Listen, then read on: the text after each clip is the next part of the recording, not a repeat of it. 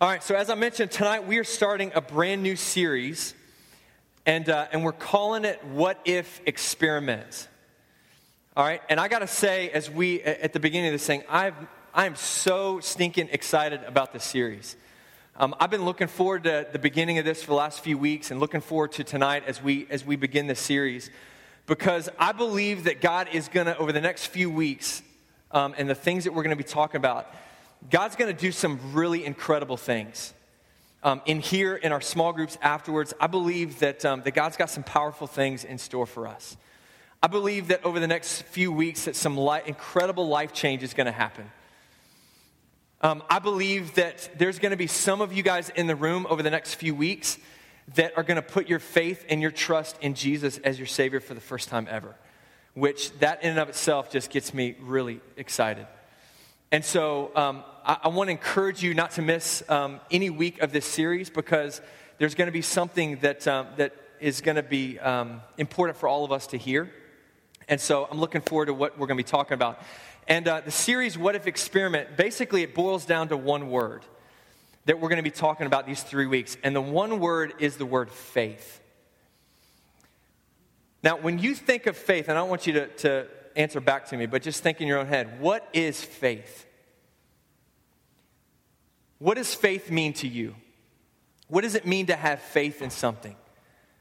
When you think of the word faith, what is it that faith means? As, uh, as you guys are thinking about that question, I, um, this week I was looking online and I found an article that um, I thought was really interesting. And the title of the article says this says, Man spends $967,000 on lottery tickets. And, um, and here's how the article goes it says, You are more likely to be born with an extra, extra finger, get struck by lightning, or die from an insect sting or a plane crash than win the lottery. Powerball players, for instance, which is the big, like, you know, you can win like $800 million or something insane. So, Powerball players, for instance, have a 1 in 175 million chance of winning. Now, think about those odds 1 in 175 million. The article goes on and says, But one man spent his entire life savings on tickets. At one point, the 46 year old was spending $3,200 a day on lottery tickets. In total, the man spent around $967,000 to buy tickets. He was caught in the destructive cycle of buying tickets, not winning, then wanting to win to make up losses, and therefore buying more tickets. And he admitted, I couldn't stop. He even sold his apartments, he sold cars, he sold watches to buy more money or to have more money in order to buy more tickets. And then last year, and this shouldn't come as any surprise, his wife asked for a divorce. So think about that now $967,000 to win lot, the lottery. Um, I looked up, I found this, um, this interesting stat. It says if you purchased roughly 126,000 tickets a month for the next 80 years, all right, you could improve your odds to 50%. So if you've got enough money to buy 126,000 tickets each month for the next 80 years, then you could increase your odds from 175 million to 50%, which begs the question then why play the lottery in the first place if you've got that much money? So when, we, when you think of faith, you think of something like somebody playing the lottery. And is, is playing the lottery putting your faith in something? Is that, is that require faith? So, what I want to do is I want to I want to put that to the test. All right. So I don't I don't do this hardly ever, but uh, I went to the convenience store and bought a two dollar lottery ticket. All right. It's called Silver and Gold, and it says went up to forty thousand dollars. All right. So let's you know this is the what if experiment. So let's do a little experiment and see if um, if if I actually win anything. Now here's the deal: if I win if I win forty grand we're all going out tonight afterwards, okay? So maybe you should pray right now that I win this. Um, it actually says, I looked on the back, it says the overall odds are actually 1 in 4.35. So I've got a 25% chance of winning maybe $2 back or something. All right? So here goes.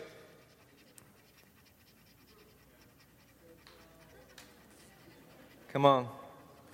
I feel like there needs to be a drum roll or like.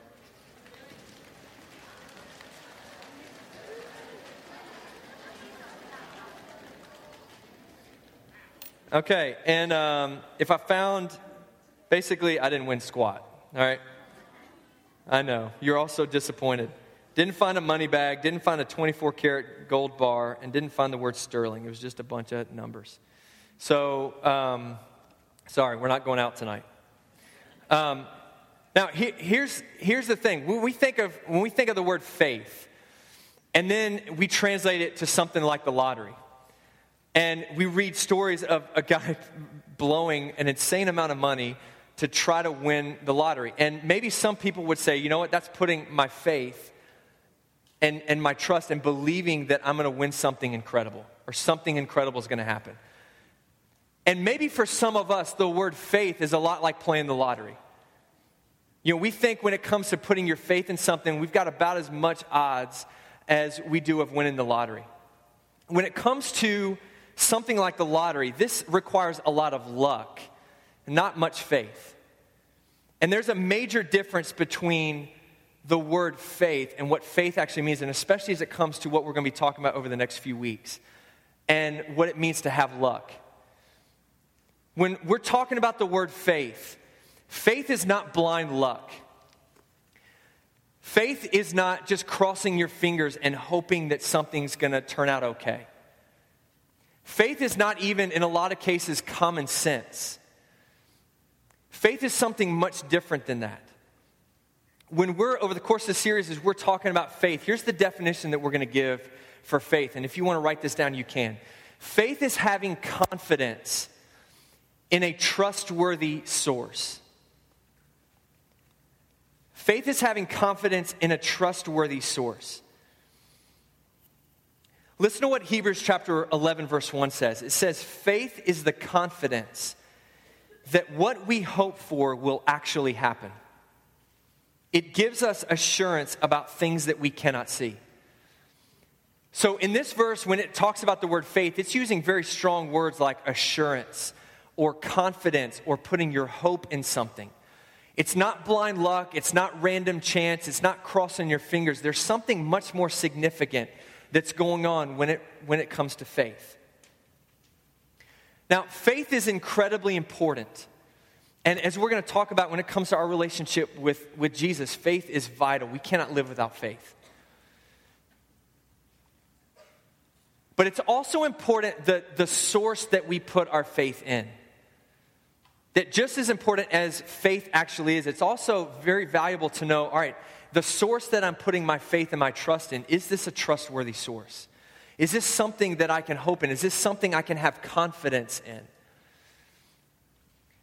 Because you and I, we, we have confidence or we put faith in things every single day. We put faith in people. We have faith in ourselves. We have faith in maybe gifts or abilities that we may have. We have faith in certain things.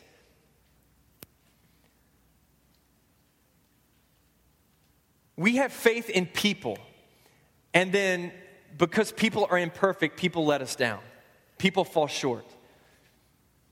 We put our faith in our sports teams and believing that they're going to pull out the victory, and then they go and lose to the Saints or the Eagles, or the Eagles in my case, and almost South Carolina. Um, we put our faith in our sports teams and they let us down, or they don't come through with, with, with the win like we think. We put our faith in things like possessions, or we put our faith in money. And then there's, there are moments where those things don't satisfy us like we think that they should. See, all of us put our faith in things, but what, what we're going to be talking about over the next three weeks is are all of those other things, are they trustworthy sources? I mean, if you can put your faith in someone that doesn't let you down half the time, I mean, is it, is it really faith to trust in them? If you put your faith in, you know, your sports teams and they win two games out of the year, I mean, is that really faith? Um, if you put your faith and your trust and your confidence in things, and they come through every so often, or sometimes, or most of the time, is that really faith? And what we want to be able to establish over the course of this series, and even tonight as we get into this, is the only thing that is worthy of our complete 100% confidence. The only one that will never let us down or ever fail us is Jesus. That we can put our confidence in anything else that we want to in the world and of the world and those things and people and relationships and all that kind of stuff. But at some point, those things will let us down. And yet, what our desire is for us to get to a point where we say, you know what, I've got complete confidence and trust in who Jesus is.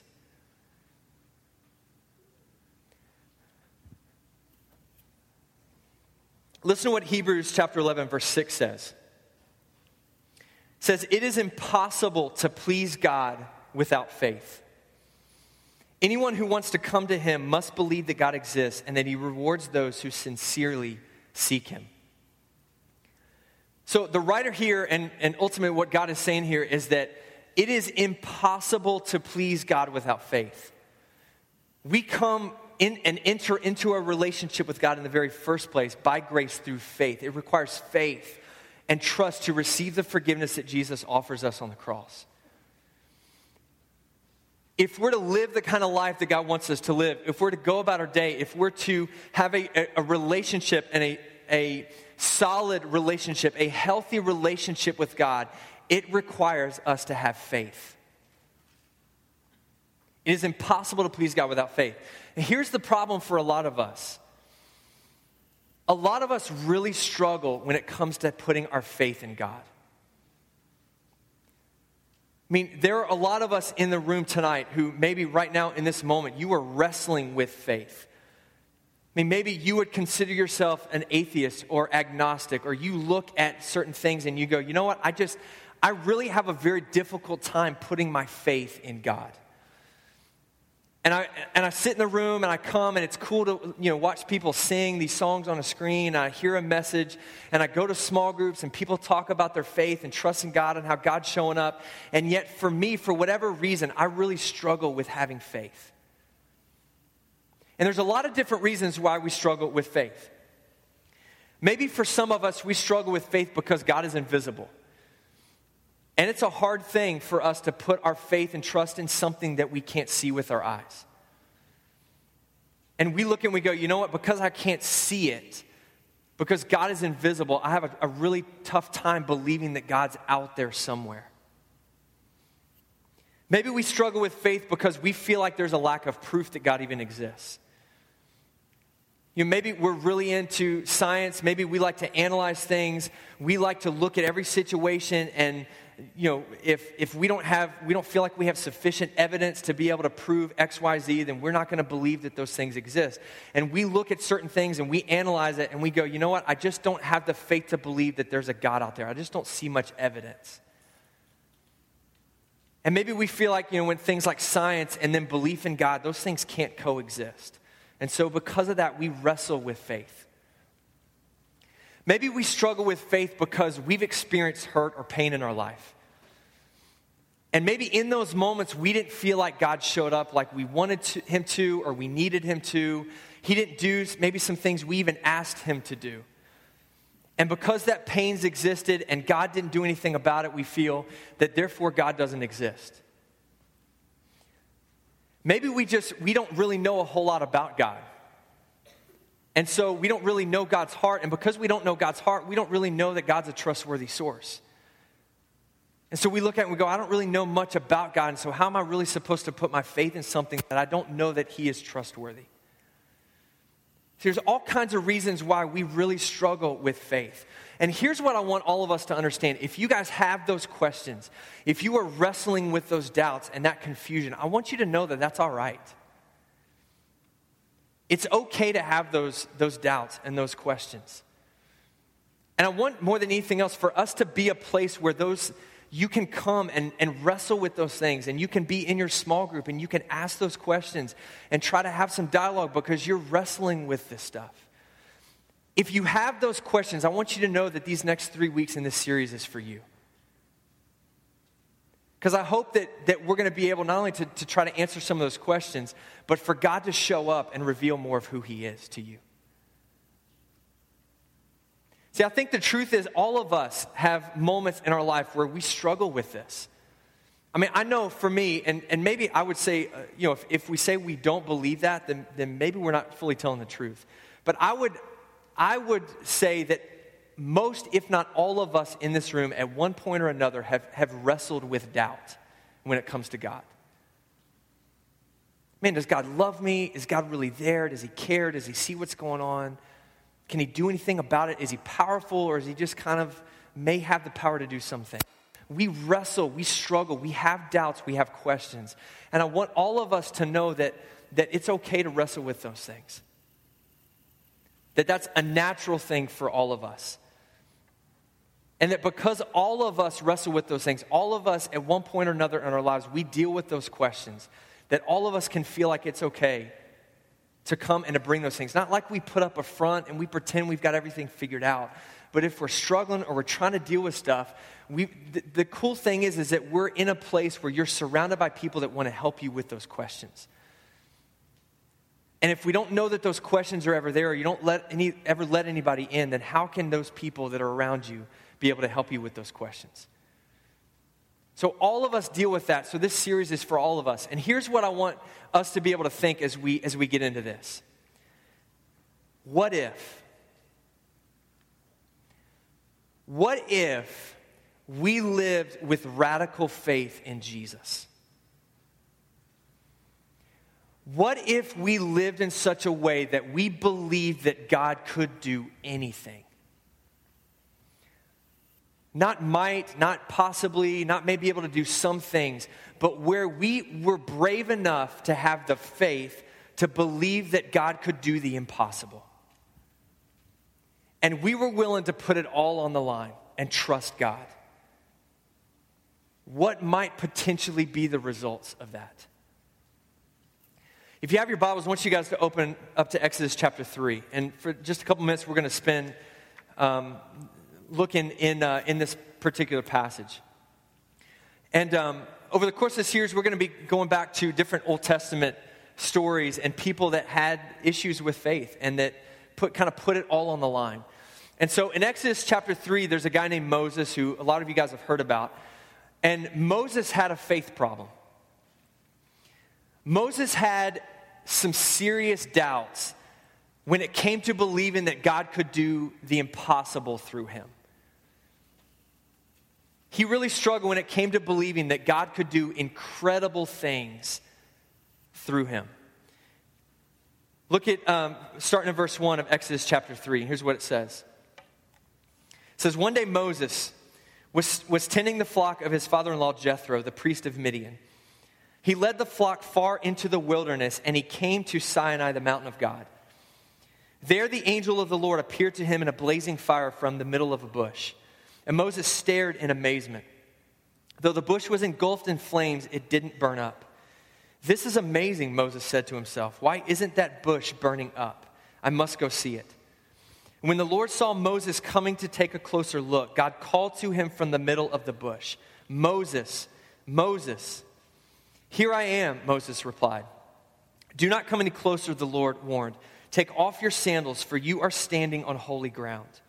I am the God of your father, the God of Abraham, the God of Isaac, and the God of Jacob. When Moses heard this, he covered his face because he was afraid to look at God. Then the Lord told him, I have certainly seen the oppression of my people in Egypt. I have heard their cries of distress because of their harsh slave drivers. Yes, I am aware of their suffering. So I have come down to rescue them from the power of the Egyptians and lead them out of Egypt into their own fertile and spacious land. It is a land flowing with milk and honey, the land where the Canaanites and Hittites, Amorites, Perizzites, Hivites, and Jebusites now live. Look, the cry of the people of Israel has reached me, and I have seen how harshly the Egyptians abuse them. Now go, for I am sending you to Pharaoh. You must lead my people, Israel, out of Egypt. Now, understand in this passage that God has just called Moses to something impossible in Moses' eyes. God has just told Moses, hey, you know this slavery that you know, your peop- my people, your people, Israel, have been a part of for 400 years. I've heard their cries, I've seen their suffering. As we've talked about, I'm now g- going to come and rescue them. I'm now going to come into action and move, and I'm going to bring about healing and transformation to, the, to these people. And Moses, I'm going to use you to make it happen. See, there had been generation after generation of people, in, of Israelites, who had only known slavery. And the longer they had gone, the harder it got. And this was just a way of life for them. And all of a sudden, God shows up, this bush is on fire, it's not, you know, burning up and the voice talks to it and, and says to Moses, You're going to be the guy that's going to go back to the great and powerful Pharaoh who leads one of the greatest countries and armies in the world, and you are going to be the one that's going to rescue my people.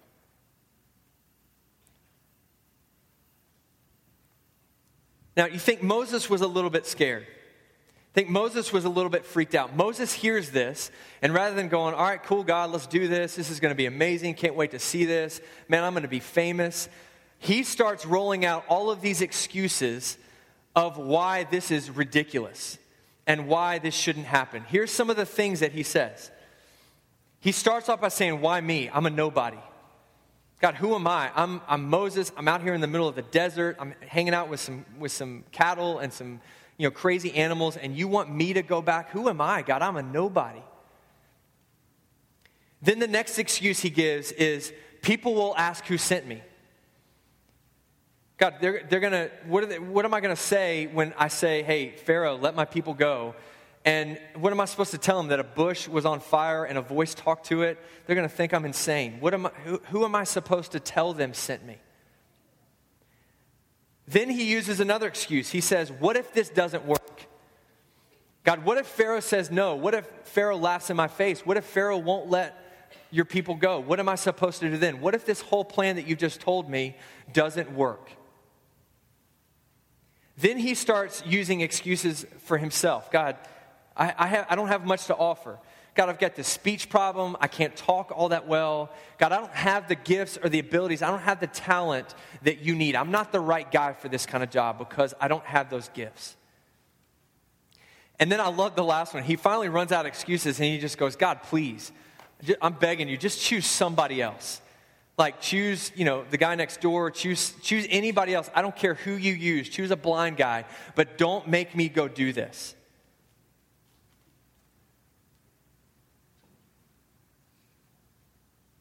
See, as, as God is, is rolling out his plan and, and doing something incredible and, and revealing himself to Moses, all Moses sees is something impossible. Now, listen, Moses' problem wasn't the task that God had called him to. Moses' problem wasn't his lack of gifts or abilities.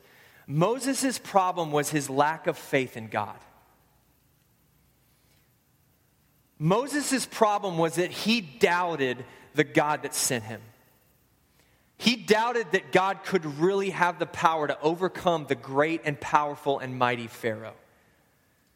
He doubted that God could overcome Moses' own insecurities and own shortcomings.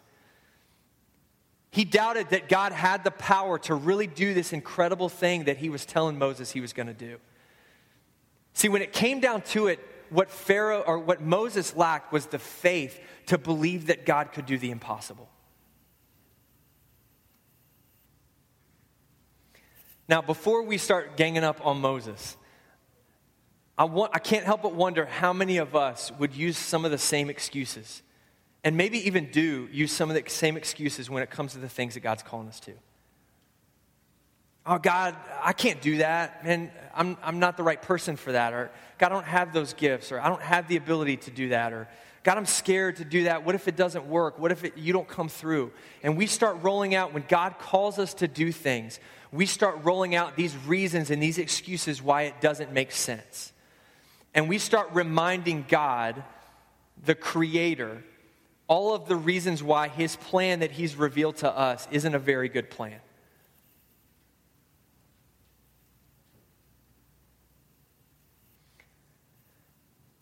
Here's what I believe about who we are and who God calls us to God will always call us to things that we could never accomplish on our own. Now, don't miss that. God will always call us to things that we could never accomplish on our own. If we are a follower of Jesus, if we claim that we love God, then there are going to be moments and situations where God is going to call us to things that we're going to look at and, and, and laugh and go, Are you kidding me? Like, there's no way that I could do that. There's no way that I could possibly do that. God, there's no way that I could go to Nicaragua. God, there's no way that I could reach my school. God, there's no way that you would love me and offer the, the freedom and the forgiveness that you're saying you do right now. And we look at the things that God is offering us and the things that God wants for us, and we go, no, no, no, no, no. You know what, God? There's no way that that could happen. And our problem is we lack the faith in who God is. It's not the task that God's called us to. It's not our own insecurities, our own failures, or how popular or big our school campus is, or anything, any other excuse that we may come up with. Our problem is we don't believe who God is. We lack the faith to believe that God could do the impossible. I mean, you look at Moses. Moses was a nobody. Moses knew that. Look at the disciples that Jesus used. Jesus used a bunch of ragtag bunch of, of rejects to completely change the world. He didn't target those guys that were high in influence and were really popular and really important and had amazing gifts. And why is that? Because if they were able to accomplish great things, they would look and go, Look at the things that I've done. How impressive is it of what I've done? And they start patting themselves on the back or they get start getting some of the glory for themselves. The reason why god chooses to use you and me and calls us to things we could never accomplish on our own is so that he can show us how powerful he is. He can reveal more of himself to us. And at the end of the day when he accomplishes those incredible things through us we can't go hey look what i did we have to point the finger at God and say, only God could do that. I know who I am. I know my own insecurities. I know my failures. I know that there's no way that I could pull that off. Only God could do that. God will always call us to things that we could never accomplish on our own. When, um, for my wife and I and, and kids, when we were, a couple years ago, when we were praying through moving to Georgia, and it was nothing but faith um, you know, we we lived in Nashville for 10 years. That was home for us. We loved the people there. Um, you know, we had great relationships. Ministry was going well. I mean, there were, there were just a lot of reasons for us as we're thinking through logically and common sense why that didn't make sense for us. And yet, as we went through the process, there wasn't anything, we, we just couldn't get around the fact that we knew this was what God had called us to. And man, we started the excuses. Yeah, but God, look how comfortable we are. And oh, the kids have just started school and they're, they like their classes. And oh, yeah, but what about this? We got to sell our house. And how are we going to do that because we owe money? And man, you know, we started coming up with all of these excuses. And each excuse we rolled out, just like Moses, God does to Moses, he just reminds, reminded us who he is. Look, I don't care about your excuses. Hey, that's great. You got to sell your house. Hey, that's really nice. You know, your kids love school. Hey, you're comfortable. You're safe. You really enjoy. You're happy here. Hey, I love that. That's great, but that's not really what I'm most interested in. And if you will just put your faith and trust in me and allow me to lead and guide you and do what I've called you to do, everything will take care of itself. And it's been a, just a process of us learning how faithful God is. When we put our faith and trust in Him and we believe in the things that He's called us to do and we're willing to step out in faith, how God responds. Man, I'll be honest with you guys. There are, there are days where I spend, when I'm up here, walking this room and praying and going, God, I feel, I feel incapable. God, I, I, don't know that I can really pull this off. God, I don't know that I can lead this ministry. God, I don't know that I'm the right guy for this. God, I don't know that, man, that, you know, this is a bigger student ministry than I've had before. God, you know, this excuse and this excuse. God, I, I can't really talk all that well, or I can't do this well, or God, I look goofy and I have curly hair. You know, all these excuses. There are days where I sit here and go, God, I feel incapable. I feel like Moses. And it would be real easy for me to just take a step back and get comfortable and go, God, would you just please choose somebody else? Find somebody more worthy, find somebody more capable because they could probably do a better job than I could. And God says, I don't want anybody else. I'm not interested in anybody else. I've called you to this. And it's a reminder for me that in the midst of our own insecurities and we feel incapable, or we start throwing out that ex- those excuses to God, God loves us to, enough to know I've got something better in store for you than just allow you to stay comfortable. And if you will just step out in faith, watch what I can pull off.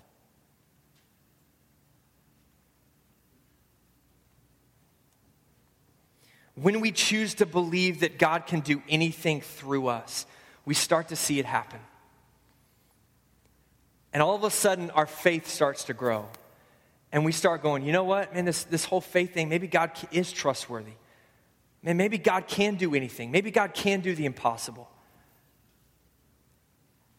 And our faith begins to, to strengthen and grow and grow because we're putting more faith in God. And as He reveals more of who He is and the fact that He is a trustworthy source, then our faith is strengthened because of it. Go back to Moses. God wouldn't let him off the hook. Threw all those excuses out. God said, Hey, I love you. I don't care, Moses. Those are great excuses, legit excuses but I don't care about that. And Moses, God reminded Moses each time who he was. So finally, Moses agrees, and he goes and he does what God had called him to do. You know the first thing that happened to him? If you read in the next few chapters the, as the story unfolds, Moses goes to Pharaoh and he does exactly what God tells him to. And Pharaoh laughs in his face and he rejects Moses. And not only that, but then he makes the, the Israelites work that much harder. Not exactly what Moses was looking for. In fact, that's what Moses thought was going to happen. And so Moses comes with his tail tucked between his legs back to God and goes, God, what the heck? What are you doing? That's, that's what I told you was going to happen. And God just simply reminds him who he is. Moses, just go back to Pharaoh, trust me, do what I've called you to do. So go, Moses, again, goes back to Pharaoh. The story unfolds. God begins to do what he promised that he would do. God sends the plagues. A lot of us know the story. And finally, Pharaoh allows the people to go. And, it, and Moses is the one that leads in this incredible thing, leads the people of Israel out of Egypt. And over the next 40 years, God shows up again and again and again. And Moses becomes this incredible leader in Israel. And all of the things that God promised Moses he would do, he did. He did exactly what he promised Moses he would do. And at the end of Moses' life, listen to what's said about him in Deuteronomy 34. It says, There has never been another prophet in Israel like Moses, whom the Lord knew face to face. The Lord sent him to perform all the miraculous signs and wonders to the land of Egypt against Pharaoh and all of his servants, his entire land. With mighty power, Moses performed terrifying acts in the sight of all Israel.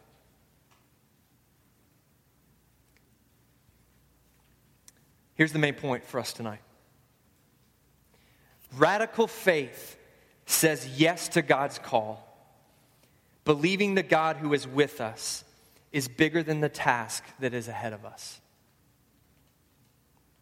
Radical faith says yes to God's call, believing that the God who is with us is bigger than the task that's ahead of us.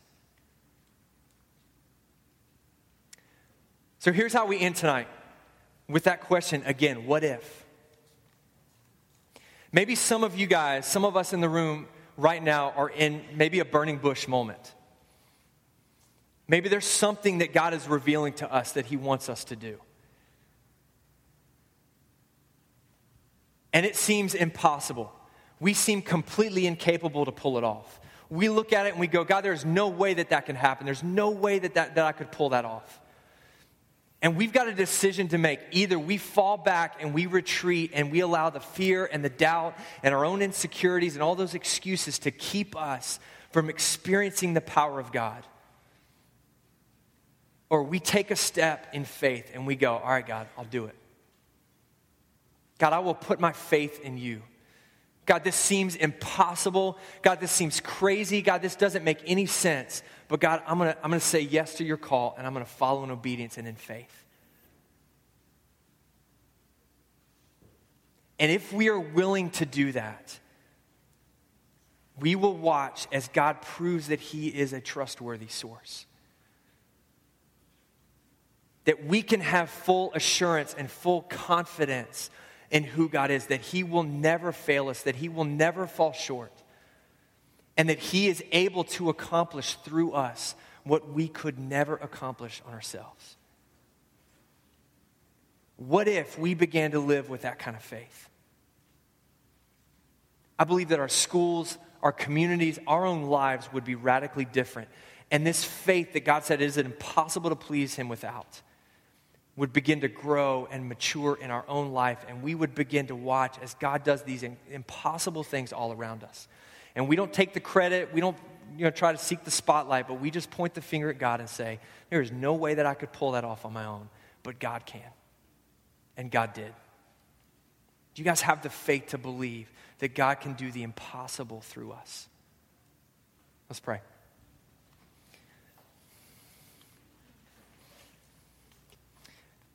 God, as Spencer prayed earlier tonight, God, I pray that you would give us the faith to believe. God, I pray that you would, where there is doubt, where there is insecurity, God, where there are legitimate reasons or excuses or these reasons why we have a really hard time when it comes to faith. God, I pray that you would give us the faith to believe. God, I pray that we would be a high school ministry, that we would be students and adults who live with radical faith in who you are. God, it changes everything. It changes who we are. It changes the way that we live. It changes how we view the world and how we view life and how we view you because we believe that you can do anything. And some people may look at that and think that's ridiculous, that makes no sense. But God, I pray that we would be willing to put radical faith, put our faith and trust and confidence in you because you are worthy of it. And when we do that, God, though other people may look and it may not make any sense, God, may you reveal more of who you are to us. God, may we be like Moses, who, even though we might have excuses or doubts or reasons, God, we're willing to do what you've called us to do. God, I pray that you would do in us what we could never accomplish on our own. God, we need you. We pray that you would show up. God, would you give us the faith to believe? God, I pray for students in here who have never trusted you as their Savior. Maybe who have really wrestled with doubt, who can't really get their mind around a God that would love them. God, I pray that you would show up in a powerful way in their heart and life and reveal to them how incredible your love is for them. God, I pray that you would give them the faith to trust you and to receive the forgiveness that you offer through the cross. God, we love you. We thank you. We need you. In Jesus' name, amen.